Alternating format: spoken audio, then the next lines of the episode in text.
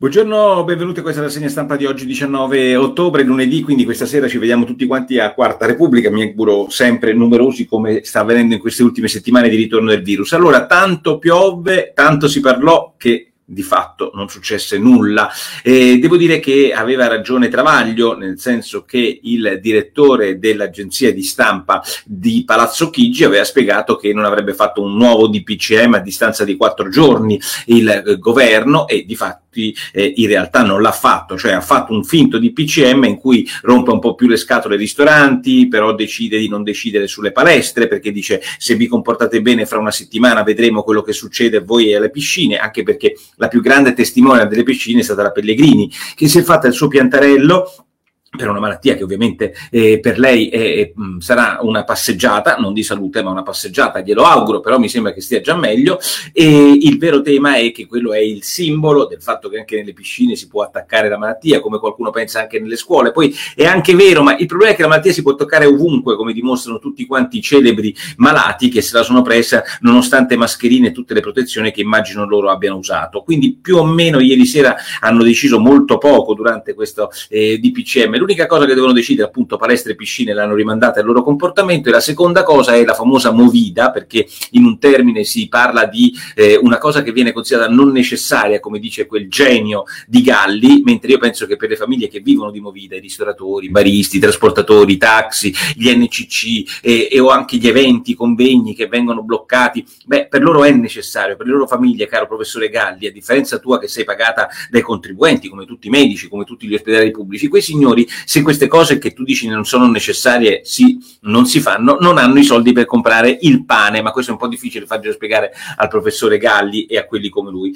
Ehm, ma il punto fondamentale è che eh, sostanzialmente sulla cosa più importante appunto della Movida ieri il governo ha deciso di non decidere, cioè ha deciso che dovranno decidere, e mm, c'è anche una razionalità secondo me, eh, se fare o no il coprifuoco, cosiddetto i sindaci. I sindaci sono furibondi, dicono ah ma come, non sappiamo come farlo eccetera, ma insomma se volevano avere ruolo poi non hanno ruolo, non si riesce bene a capire. Poi sapete nei dettagli c'è sempre l'inferno, magari qualche sindaco sceriffo, tipo avete presente quel genio di Forte dei Marmi, quello difeso dalla Palembelli che ha chiesto scusa in nome mio. Ecco, quello secondo me sarà contentissimo di fare il coprifuoco, con il piccolo problema che toc toc!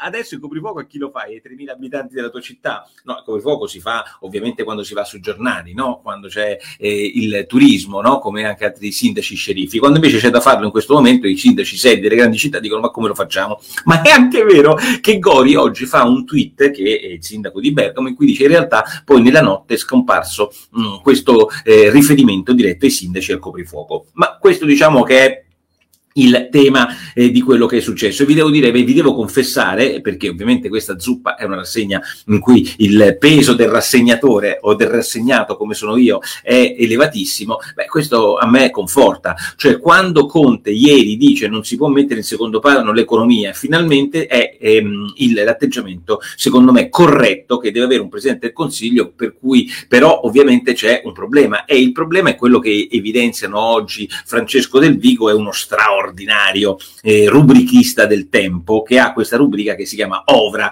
che eh, è un riferimento ovviamente ai servizi segreti dittatoriali, però nella parola Ovra c'è la parola quella V di virus. E, e nell'Ovra dice stupendo in questo eh, come si chiama questa mm, piccola invettiva dice che è completamente cambiato il, mm, il diario dell'Ovra dice Milano non è più ehm, eh, non, non, brucia più perché il Fatto Quotidiano aveva fatto un titolo tre giorni fa Milano brucia e dopo tre giorni Milano non brucia più perché dice basta panico cioè lo stesso giornale che il giorno prima diceva che bruciava una città la più importante d'Italia con Roma il giorno dopo dice che non si deve fare più panico. Insomma una cosa straordinaria come è cambiato il mood all'interno del eh, governo, non più nuovo un DPCM, non più panico, eh, oggi il numero dei contagi pensate che sia inferiore? No, è sempre altissimo, però sui prime pagine dei giornali è messo così en passant perché ovviamente oggi bisognava dare ragione più o meno al governo, ma la cosa più divertente in eh, questi titoli di oggi e di giornata è il titolo che fa quel genio di Beckis oggi sul tempo, perché Beckis che cosa dice?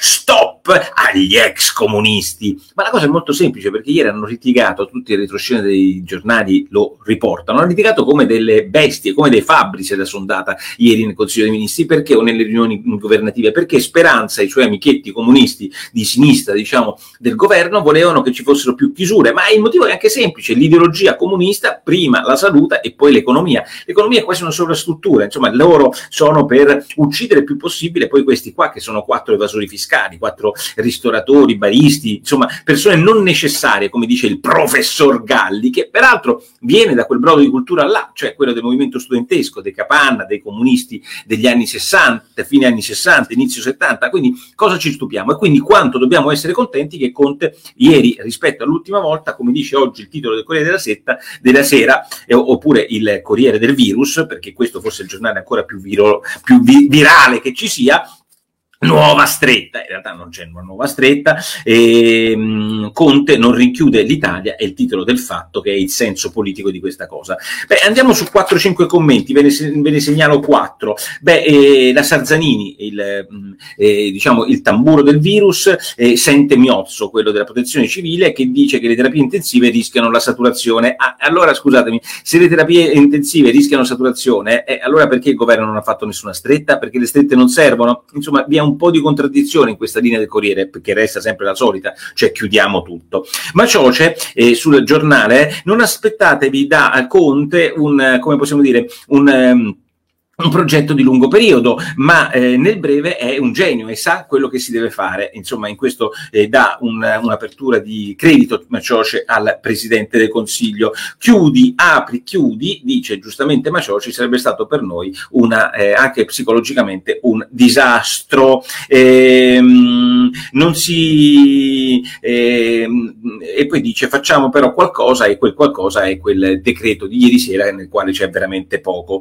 Ehm, Tito sulla eh, Repubblica invece ha la posizione molto negativa su questo decreto e su questo comportamento del governo, è la posizione Sarzanini, Repubblica, ormai di quelli chiusuristi, più di fondazione appunto comunista, il governo eh, confonde prudenza con attendismo. E beh, di fatto, voglio dire, qua o si cambia la linea e si dicono che i contagi non sono malati, eh, che le terapie intensive in realtà possono reggere questa, questa um, nuova ondata, anche se diversa eh, da regione a regione, o se non si legge questa, cioè è molto molto difficile per i giornali italiani passare dall'allarme totale, dal disastro totale, dalle morti che arrivavano, da Paolo Giordano, dalle crescite esponenziali, eccetera, a un governo che poi dice, beh, continuate a fare quello che volete. E, e capisco anche per loro che cambiare soltanto il fatto riesce a passare dal brucia Milano a niente panico nel giro di un giorno.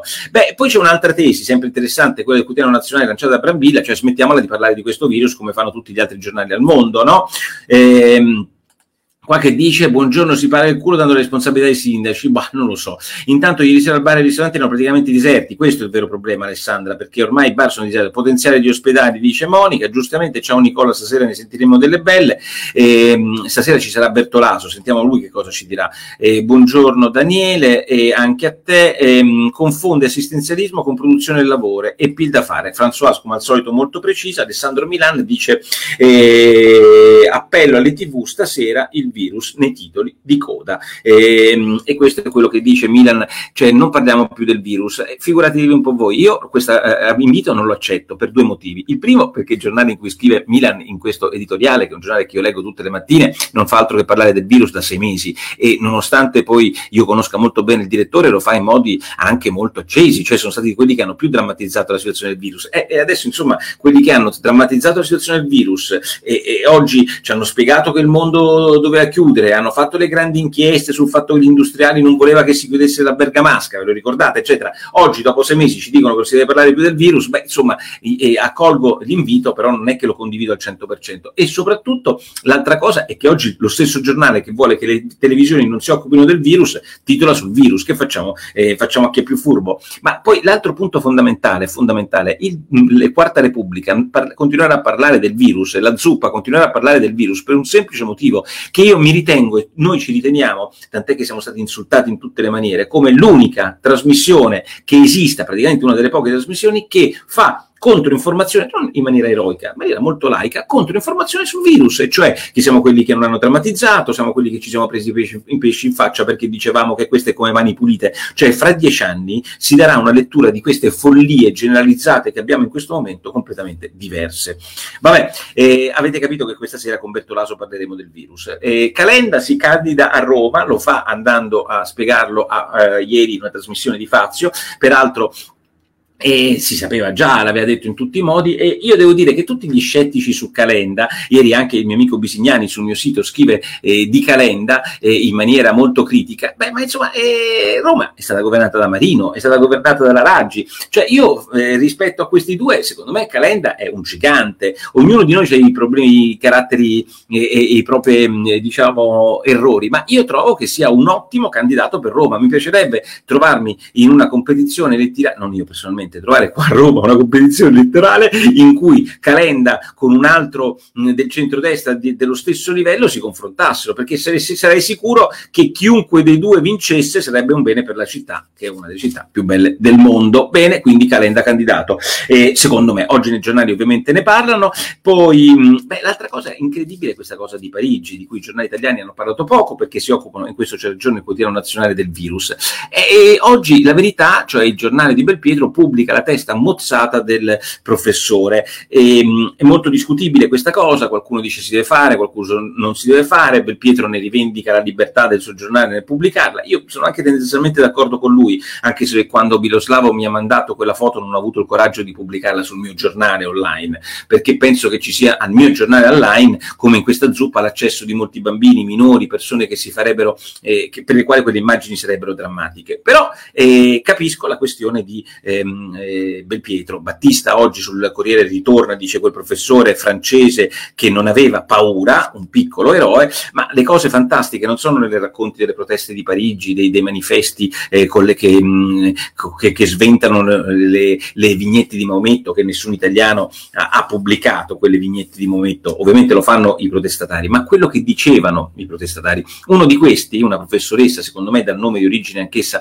diciamo, araba, insomma di, di, di quelle regioni eh, non certamente di origine mh, eh, europea, beh, diceva scusatemi, è stato lasciato solo questo professore, perché nella storia di questo professore che a cui un ceceno di 18 anni gli ha decapitato la testa dopo che lui aveva parlato della libertà di pensiero facendo vedere le vignette di Maometto, beh, insomma, era arrivato lì il padre, un, un, un, un semiterrorista, era arrivato lì perché eh, lo voleva, eh, voleva fare mh, eh, con l'imam più oltranzista che c'era dell'epoca dell'epoca e si presentano alla scuola, vengono ricevuti e trattati con tutti gli onori.